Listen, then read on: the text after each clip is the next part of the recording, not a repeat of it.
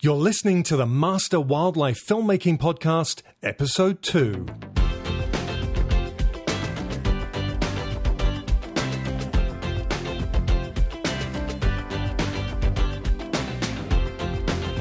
This week I'm speaking with Matthew Podolsky of Wild Lens. He co founded Wild Lens in 2011 with the goal to bring biologists and filmmakers together to produce films that would have an impact on critically important wildlife conservation issues. Matthew began full scale production of his first feature length film, Scavenger Hunt, immediately after the inception of Wild Lens. Since then, Matthew co directed and produced the Emmy nominated Wild Lens film, Bluebird Man, and has produced numerous short films for the Eyes on Conservation series. Matthew also serves as host and producer of the Eyes on Conservation podcast, a weekly interview series featuring top scientists and filmmakers from around the globe. After graduating from Ithaca College with degrees in both environmental science and cinema and photography, Matthew began a career as a field biologist. After working jobs in upstate New York, California, and Jamaica, Matthew was offered a job working with the endangered California condor in the remote desert in northern Arizona. It was this landscape that reignited his passion for filmmaking and storytelling, and he began shooting for his film Scavenger Hunt just one year after arriving in Arizona. And I was lucky enough to sit down with Matthew and interview him at the 39th International Wildlife Film Festival in Missoula, Montana, where he was one of the judges. Matthew, thank you for coming along and agreeing to be on the show this week. But I think we'll just start off by asking you just to describe a bit about what you do, your kind of primary focus in terms of filmmaking. Sure. So, yeah, I mean, I, I think of myself as as a wildlife filmmaker, um, but obviously, I mean, I don't. I, I think these days. Uh, most filmmakers are forced to be sort of a jack of all trades, right? So when I say I'm a wildlife filmmaker, you know that means that there is there are a whole lot of things that I do. um, so, uh, I, I, mean, I guess the first thing I would say is that I help run a nonprofit. I'm the president of the board of directors of a nonprofit production company called Wild Lens. Um, so there's a lot of you know just sort of administrative tasks associated with that um, in and of itself, uh, running a business. Um, you know, I'm I'm also a documentary filmmaker. Um, I've produced two uh, longer form uh, documentaries. Um, one about the California condor and the issue of lead poisoning from spent ammunition, um, and uh, a half hour documentary called Bluebird Man, um, which is sort of about citizen science and the impact that uh, citizen science can have on bird populations. Um, in addition to that, I also produce a, uh, a documentary web series called Eyes on Conservation. So I sort of oversee this process um, of sort of facilitating the release of a new short documentary in sort of the four to five minute range each month on that platform. You know, some of those films are films that I shoot and produce and direct myself. Some of them I'm just sort of overseeing the process of, uh, uh, of, of production. Um, I'm also the host of my own podcast series that's also um, called Eyes on Conservation. So um, it's a weekly interview series uh, focused on uh, conservation and research and also filmmaking. So you're a busy man, right? You're doing a, you got your fingers in a lot of pies. What influenced you in the first place to become a filmmaker, to take this road that is, you know, very uncertain at times? What, what was your main influence?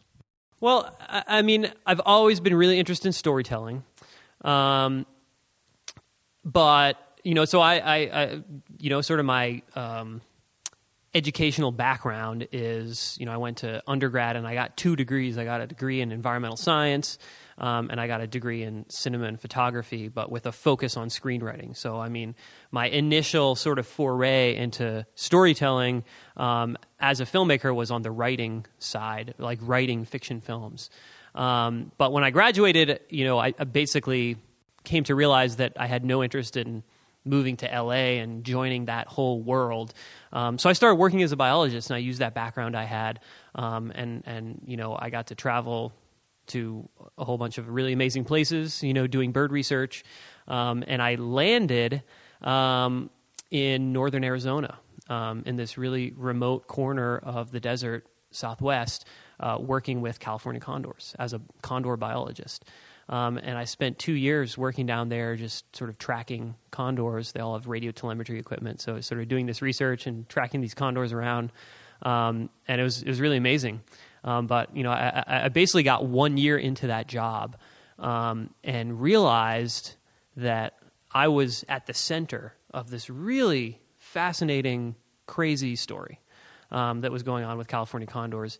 Um, and and you know, the, the, the story was focused, you know, in, in my mind, the way I wanted to tell it at least was focused on this conservation issue that California condors were dealing with, um, this issue of lead poisoning from spent ammunition. So um, basically, you know, you have this condor population, this species that has had this really amazing, dramatic recovery, you know, got down to 22 individual birds, um, you know, through this really intensive captive breeding effort. Um, the population was able to recover to the point where there's, you know, now over 400 birds, um, but the population is still not self sustaining. And uh, the reason for that is this issue of lead poisoning from uh, spent rifle ammunition. Um, so, I mean, I guess to answer your question, um, to answer your question, I mean, th- that is what inspired me to become a documentary filmmaker, is seeing that story play out firsthand and being a part of it and just wanting to do more right? Like I wanted to do more than just the daily work of the biologist. I wanted to do more than just like maintain the sort of status quo of this population of condors. I wanted to take this message, what I was seeing and what I learned about lead poisoning from ammunition and how serious this issue was for condors, but not just condors, other scavengers, and I wanted to share that with a much wider audience. Um, and and I mean that's what inspired me to um, to start shooting for my first film, which you know snowballed um, to the point where you know a couple of years after I started shooting for that, I um, founded Wild Lens, this company, and you know went through the process of sort of finishing that film and you know getting it to a point where I I was ready to release it, I guess. So, I mean, that, that's a fascinating story, and I think um, it just goes to show how really uh, us as filmmakers we we can come from anywhere. You know we get inspired and we can really uh, change our careers and move into filmmaking from wh- wherever we've come from. And, and, we never know where that inspiration is going to come from and and uh, that's pretty unique. So tell us about some of the challenges that you've faced on your on the way up. Um, I mean as a filmmaker w- there's always challenges right? I mean it's uh, every shoot we would ever go on there's something you have to overcome. Have there been any major challenges that have really kind of uh, been hard to overcome as a filmmaker, and uh, and how have you overcome those? Well, as much as I hate to sort of list this as uh, you know my number one sort of obstacle or uh, you know problem that I've had to overcome, um, I mean it, it's funding. Um, you know that that was without a doubt, you know, sort of the biggest struggle for me starting off. Um, you know, I, I, spent two years, you know, shooting for my first film um, without spending really any money. I mean, just the minimal amount of equipment I spent on on the gear that I had.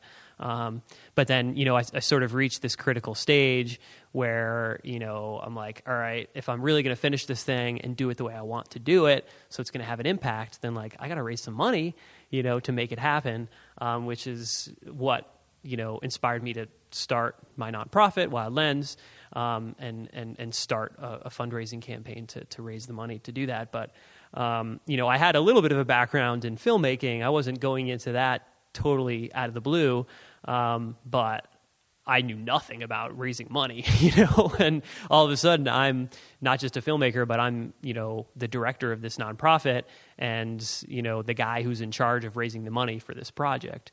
Um, and I, I continue to struggle with that, you know, and, um, you know, that sort of, you know, small donations um, from individuals is, is still a, a really important funding source for, for our nonprofit. So, I mean, that is still something I struggle with. That's something I think about every single day is like, what other, you know, sources of, of revenue can I, can I bring in to the organization and how can I get creative about raising money for these projects um, and, and trying to come up with ways outside of just sort of, you know, the foundation of, of what we do, which is, you know, small donations from uh, groups of people. So, I mean, there are certainly other challenges, but uh, funding, big elephant in the room. That's the one thing we all th- think about first of all when we're trying to get a film off the ground, a documentary, a web series. It, do- it doesn't matter what it is. Uh, we're always thinking, how can I make this possible? And it, even with passion projects, you know, it's still your time. You've still got to somehow pay the bills and make it work. And I know through my career, I've I've done many many different jobs, um, it, it, still filming, but gone out into the commercial world and made money to be able to do the passion projects. So, just um, I, you gave some examples there, just a little bit more in depth. It, let, us uh, take an example of some of your work. Say uh, um, your the the lead poisoning uh, film documentary that you made. Just explain a bit more about the funding for that particular one. How did you source some of the funds to make that initially?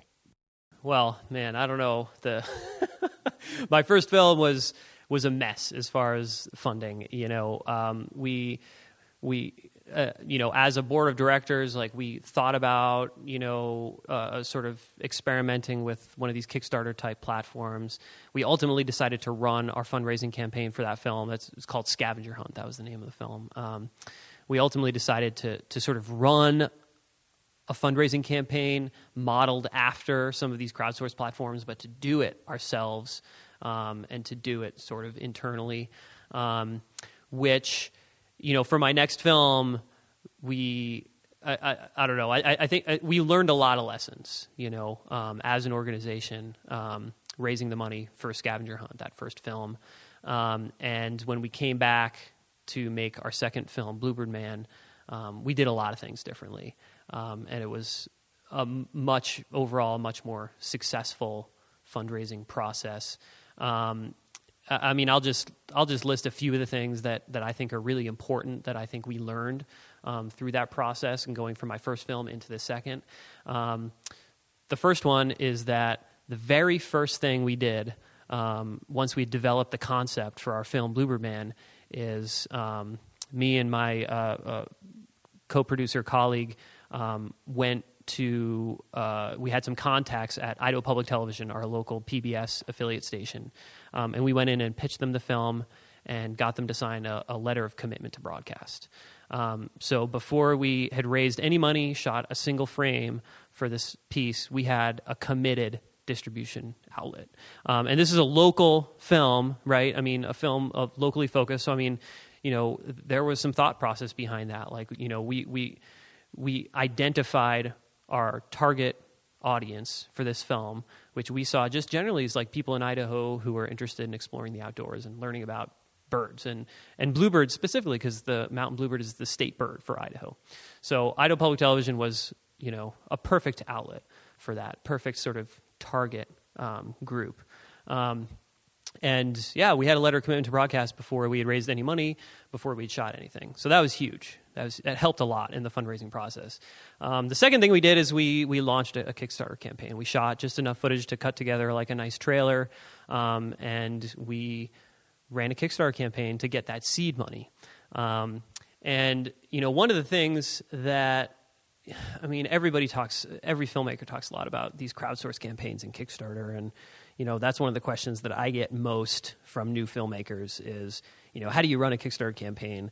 Um, you know, I think that, and I don't even know if, I don't know if you want to get into that because we could talk about that for a whole hour or more. Um, but I'll say that like one of the um, one of the benefits that comes with running, uh, re- I mean, regardless of whether or not you're using Kickstarter or one of these crowdsourced platforms, um, there is a huge benefit to talking about your project and getting the word out about what you're doing right from the inception of your project.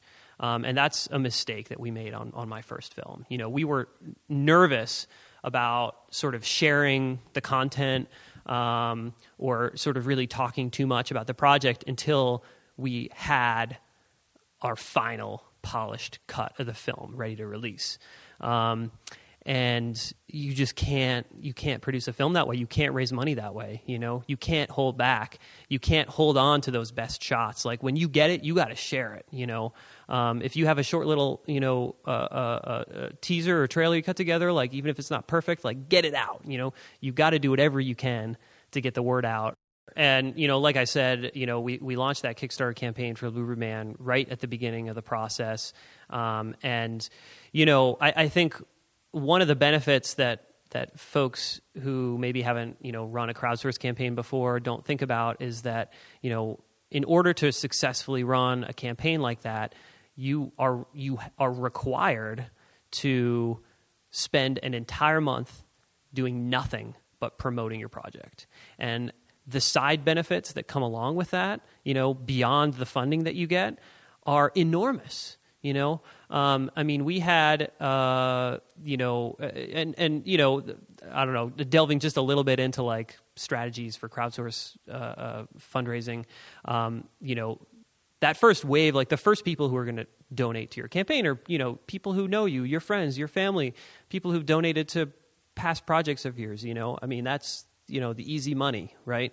Um, but once you get this sort of critical mass and you start building some momentum behind the campaign, then you start, you know, if you're doing it well, if you're running this campaign well and it looks good, and um, you start to get this sort of critical mass, and you start to get donations coming in from like people you don't expect, right?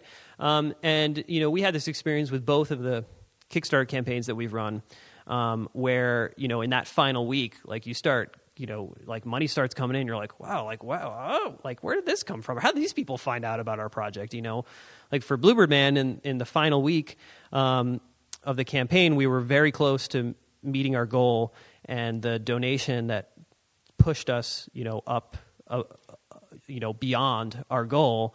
Um, which you know for Kickstarter that platform that means you are guaranteed to get the money right until you hit that goal until you hit that target you know um, you know, there's no guarantee you're going to get any of that money.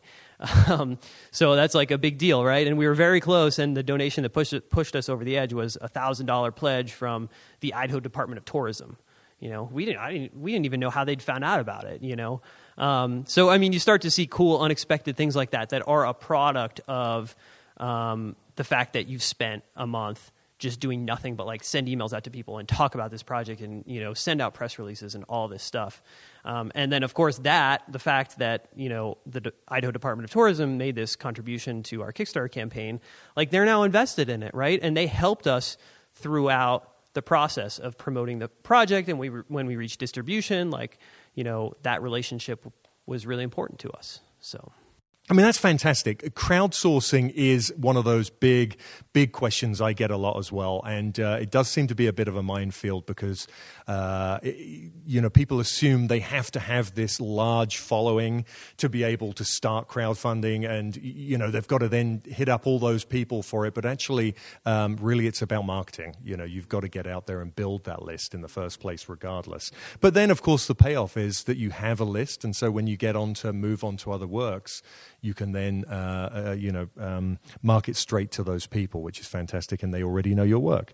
So um, let, let's get on a little bit about gear because gear is another one of those big questions. You know, which camera should I buy? What camera's best for this? You know, I, it, it's one of those uh, minefield areas again. You know, gear envy takes over a lot of newbie filmmakers. Um, you watch a documentary, you read a bit about it, the behind the scenes, what camera they used. Suddenly, you think you've got to go and spend 15 grand on a new camera. Uh, and of course, if you do that, you've got to go and spend another 10 grand on accessories, which people don't realize. So, um, tell me a bit about your preferred gear list. I'm sure you've used a lot of gear. What, what would you ideally like to be in the field with, and what, what do you go out into the field with filming? You know, the gear question, I get that question a lot too. And, you know, I'll just start off by saying that it really doesn't matter that much what you're shooting on. Um, I don't care what kind of film it is. I mean, you know, obviously, if you're making wildlife films, like you got to find a way to get up close to those animals to get that footage that you want to sort of show the behavior or whatever you're trying to sort of portray. Um, but there's so many creative ways to do that in, in a very in ver- a very very inexpensive way. Um, so I mean, when when folks ask me that question, I I turn around and ask them like, what what do you have already? You know, what what can you use to shoot that you don't have to spend any money on, right? And almost everybody that I, you know, when I turn that back around them, almost everybody says, "Oh, well, I have a DSLR." Say, "Okay, that's your camera." You know, um, as far as like my personal preference, I mean, I shot.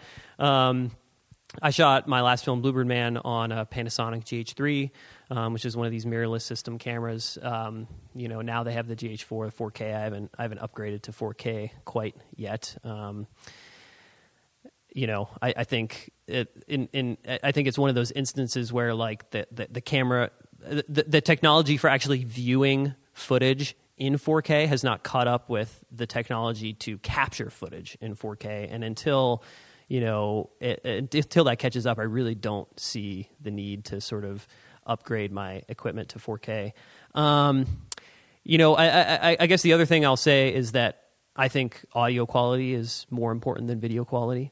I think it's it's it's relatively easy to get away with um, lower quality video if you're telling a good story, but you need high quality audio. You have to be able to hear what your character is saying, and it has to be crisp and clean.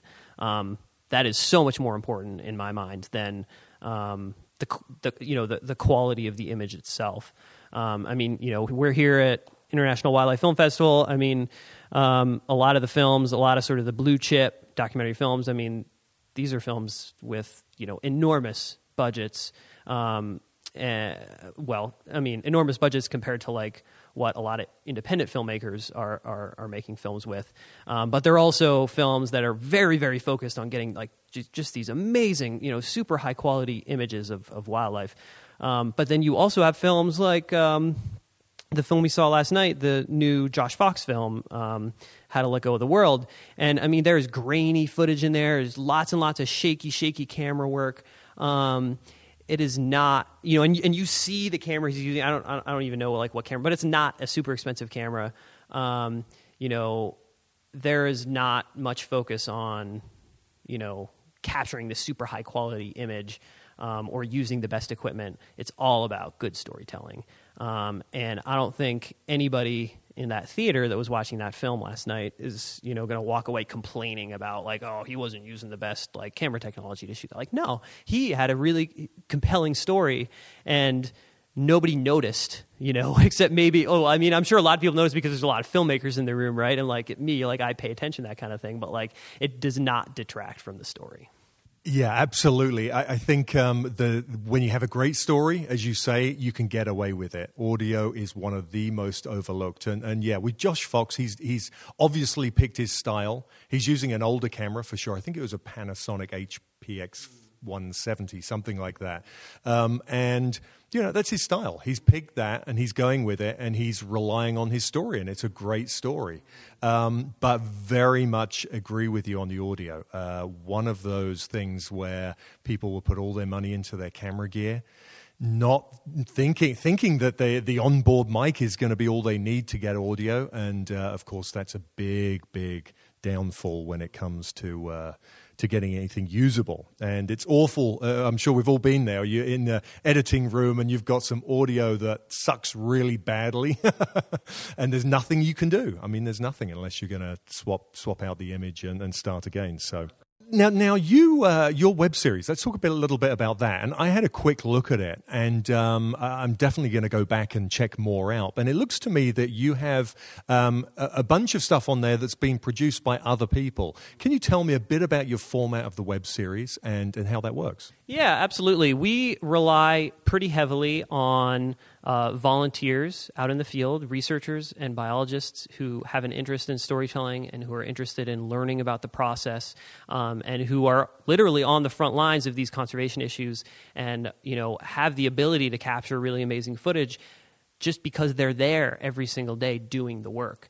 Um, so, you know, we have basically like a submission process um, for individuals and or organizations to uh, basically like send us, you know, uh, footage and sort of pitch a story to us, um, and we'll sort of greenlight, you know, a, a, a, certain number of projects like that in any given year, um, and you know, basically just uh, uh, sort of agree to collaborate um, with these uh, sort of biologists slash filmmakers um, to to put you know put together interesting stories about the work that they're doing. Um, so I mean that's that's one component of it, you know, and and uh, sort of uh, part of that approach, you know, part of our idea in sort of uh, accepting submissions like that um, from biologists and aspiring filmmakers is, you know, we're trying to bring more producers on board, you know, and some of those uh, aspiring filmmakers and biologists um, get really into it, right? And sort of catch this filmmaking bug and want to keep producing stuff for us. Um, and so, you know, that's sort of how we're building our team of producers on the series.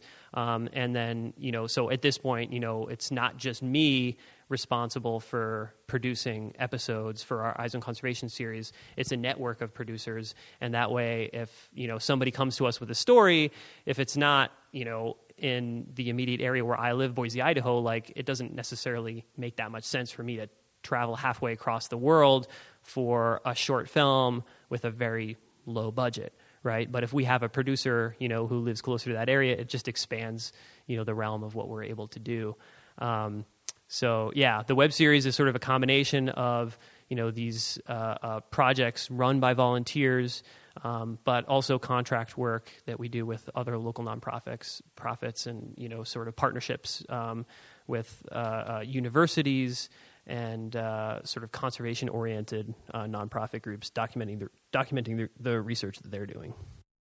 Excellent. I think that's a really nice model because you are able then to, say, draw upon what's already out there and give people also the opportunity to get their work seen in the way that they have, um, you know, produced it. Um, and I, I, think that's great because, uh, as I say, it gives people an outlet. And, um, and web series can be difficult because a lot of the time, you know, I know this from starting up web series that you start these things with all great intentions.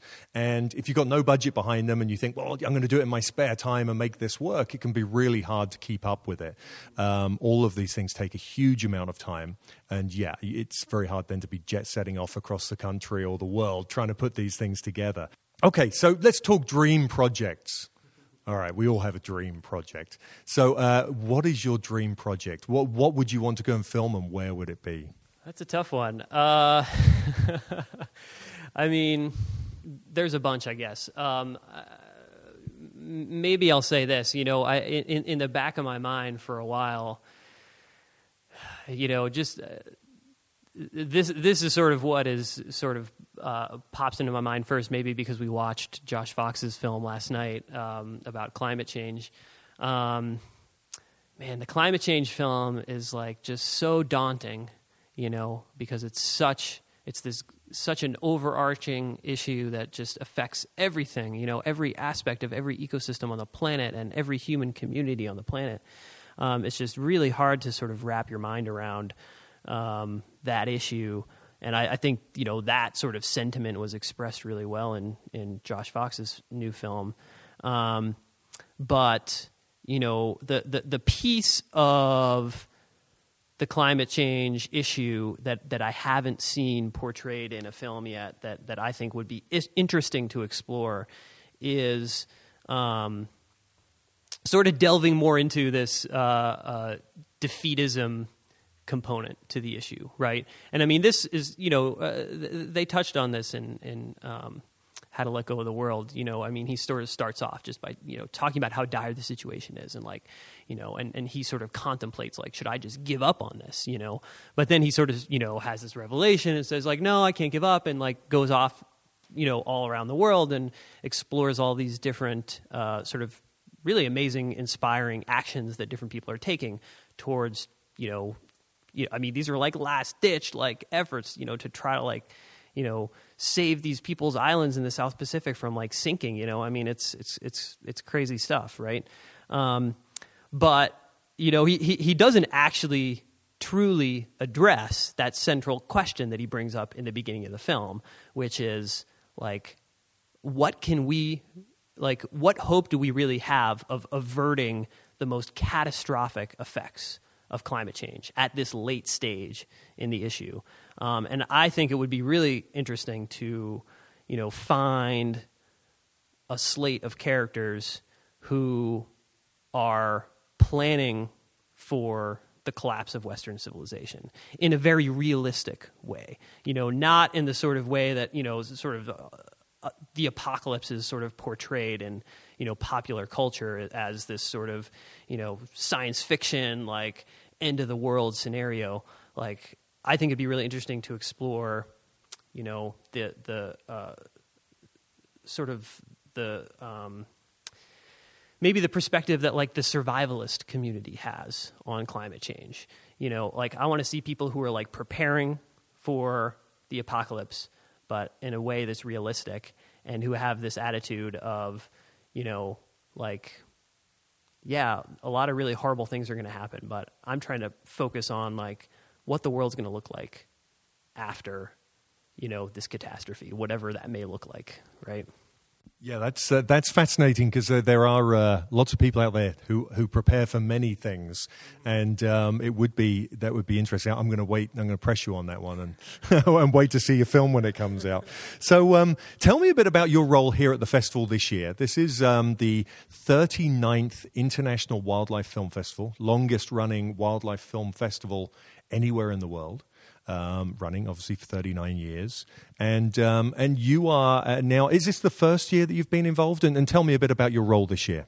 Sure. So I've I've had films screening at this festival for the past two years. Um, this year, uh, I don't have a film in the festival, um, but I'm here as um, a festival judge. Um, so basically, the way that the festival, well, like a lot of festivals, uh, International Wildlife Film Festival gives out a series of awards. So they give out uh, sort of category awards when you submit your film. You know, you select um, from you know a slate of categories, and each category you know uh, awards sort of a winner, like best in that category. Um, but then they also have like a best of the festival. They have a best short category, best editing, uh, best cinematography. Um, and so those sort of general categories, you know, best of fest, best short, uh, cinematography, uh, editing. Um, those uh, the winners of those categories are selected by um, a group of three judges that you know the festival sort of brings in from outside of the festival itself you know sort of industry experts people with you know sort of different experience in the field of wildlife filmmaking. Um, and so yeah i feel super lucky to be here as a festival judge this year. Um, it's been definitely an interesting uh, uh, sort of learning process to see like how things work you know sort of behind the scenes at the festival. Um, and uh, it's been a lot of fun watching all these amazing films that people submitted to this festival. You know, like you said, the longest running uh, sort of wildlife focused festival in the world. Um, I mean, this is top tier stuff, and it's really cool to be able to just you know watch all of those films. But I mean, I feel really honored to be able, like in this position where I'm passing judgment on um, all these really amazing stories that people have put together. And it seems appropriate as we're at the uh, the Wildlife Film Festival just to talk a bit about the role of festivals. Um, I know that uh, you know they've definitely helped me with my films, um, and I'm sure yourself as well. Just just talk a little bit about the role. How how important is it for our community of filmmakers or new filmmakers up and coming to get their films into a Wildlife Film Festival? What does that do for them? I mean, I think I think it does a couple of things, you know, and and I think when you're uh, working to tell a story through a film especially if it's if you're trying to address you know a particular issue or you have sort of a conservation goal that you want to achieve with your film or with your story um, you know I, I, I do think that it's really important to identify who your target audience is right from the beginning and to tailor your film to that audience towards you know sort of achieving that goal right? Um, and you know, a little there is you know some potential conflict that comes in there in regards to the film festival circuit, right? Because if you're trying to produce a film, you know, geared towards this, you know, relatively narrow sort of target group, um, then that may, you know, lead you to sort of create this story that like maybe isn't a good fit for a festival like IWFF, you know.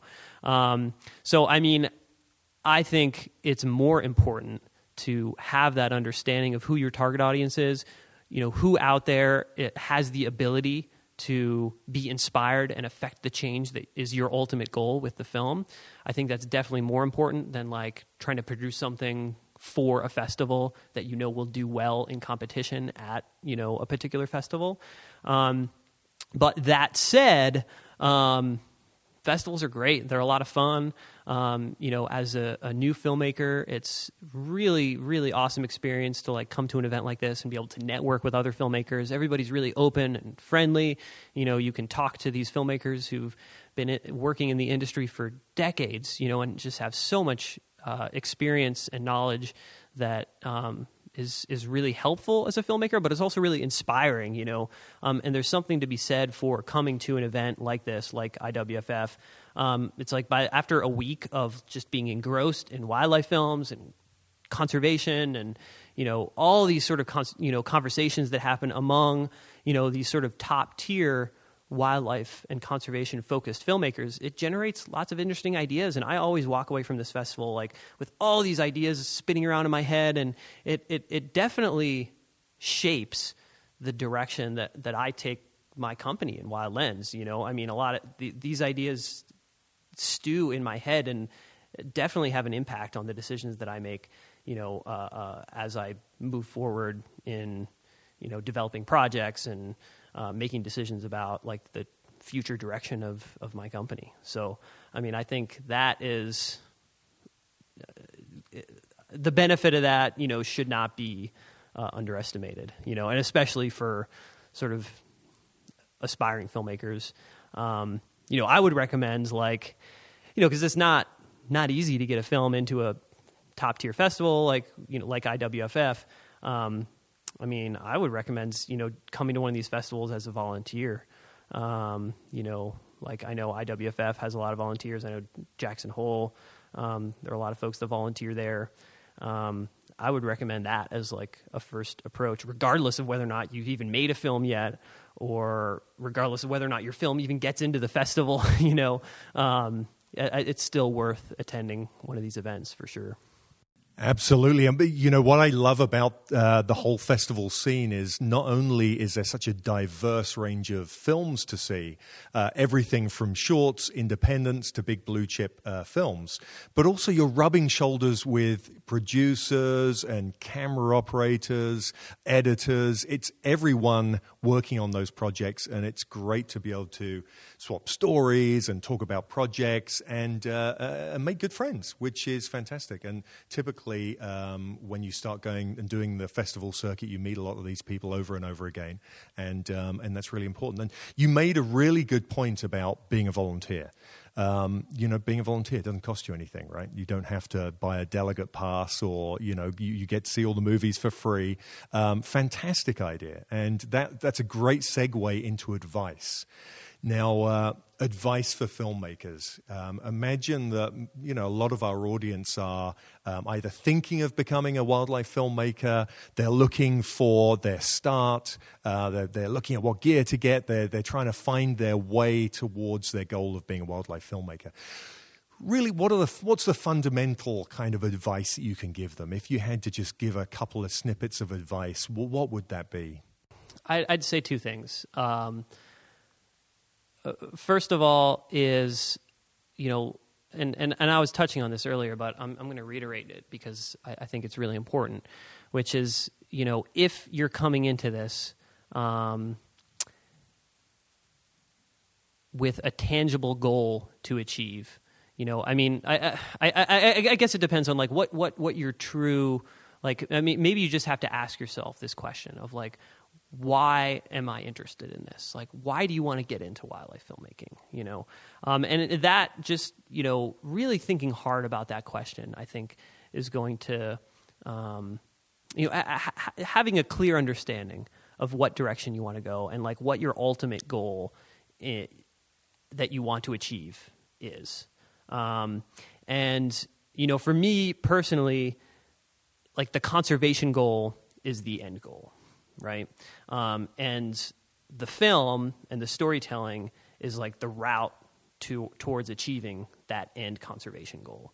Um, and so that shapes all of the decisions that I make as a filmmaker, um, and as you know, uh, uh, you know, uh, also in my role as you know helping run this nonprofit. Um, so you got to answer that question. You know, you have to answer the question of like, you know, because uh, for it's that's not going to be the same for everybody. You know, not everybody is making films just to sort of change people's minds or sort of achieve some sort of conservation goal, whatever that is, whether it's sort of political or legislative or whether it's like grassroots and um, you know reaching out to this target audience that can like you know make some kind of change to benefit uh, a, a, conservation issue or an ecosystem or something. Um, you got to. I mean, you just you just have to know that, the answer to that question. You know, um, because that's going to shape your style of storytelling. You know, because I mean that's sort of the next step is like what kind of stories do you want to tell. Um, and I think you have to know the answer to that first question before you can think about like you know what is this the, you know what what is the story that you want to tell. Um, you know, it's not to say that. I mean, I don't know. Like for for me, like I never even really spent that much time thinking about that first question. Like it was just a given because I was coming into this as a biologist, and you know I. Um, I had my story, right? Because I was in the story. Like I was engrossed in this issue. Like I knew that was my story.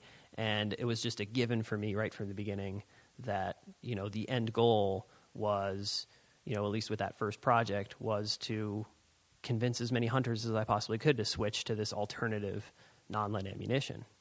Um, and so that shaped, you know, the direction that that story went in. Um, you know, I guess uh, I don't know. I mean, the the the other advice that I would maybe give is, um, you know, before you start thinking about gear and like setting up shots and all that technical stuff, you you got to get something down on paper. You got to write something. You know, it doesn't have to be the most detailed story outline in the world, but you got to get something down on paper, you know, and and just by going through that process and forcing yourself to write even just a few paragraphs, you know, sort of providing an overview to the story that you ultimately envision making, um, it's going to get that thought process going, and you know you're going to start to think about more angles and like other things you can do.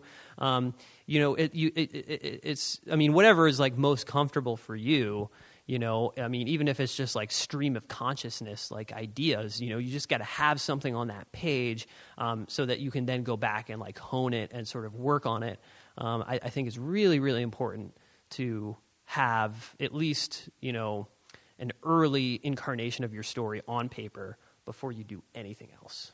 Before you fundraise before you shoot anything before you make any you know gear purchasing decisions any of that stuff yeah, I think that's uh, super important. I think as as filmmakers, we uh, we see the need to get gear, go out and start filming, and I, actually encourage people to do that if they have a camera and they're not sure of what what uh, route they want to take. Um, I, I, say go out and film something. You know, go and see what you can do. Um, but it's very important as well to yeah, if you if you know where you're headed, uh, you know, then you're far more focused on the end goal and, and you're going to be moving in the right direction. Um, but uh, going back to the gearless stuff as well, go out and shoot with what what gear you have, and hone your skills, and then think about you know, buying the right gear for what you're doing.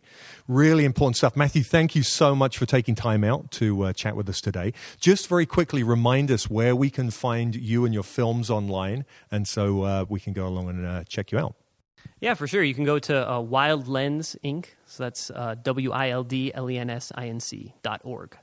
Um, and yeah, you can find information on all our films and on the web series Eyes on Conservation. Um, it's all there on the website. Fantastic. Thanks again, Matthew. And um, I'll probably let you get back to your judging now, right? Have you still got films to judge, or are you, are you done now? We're done. We did our deliberation yesterday, so uh, decisions are made. Yep. Fantastic. All right. Thanks again. If you've enjoyed this episode of the Master Wildlife Filmmaking Podcast, then please leave a rating and a comment. And remember to subscribe to keep up to date with the series.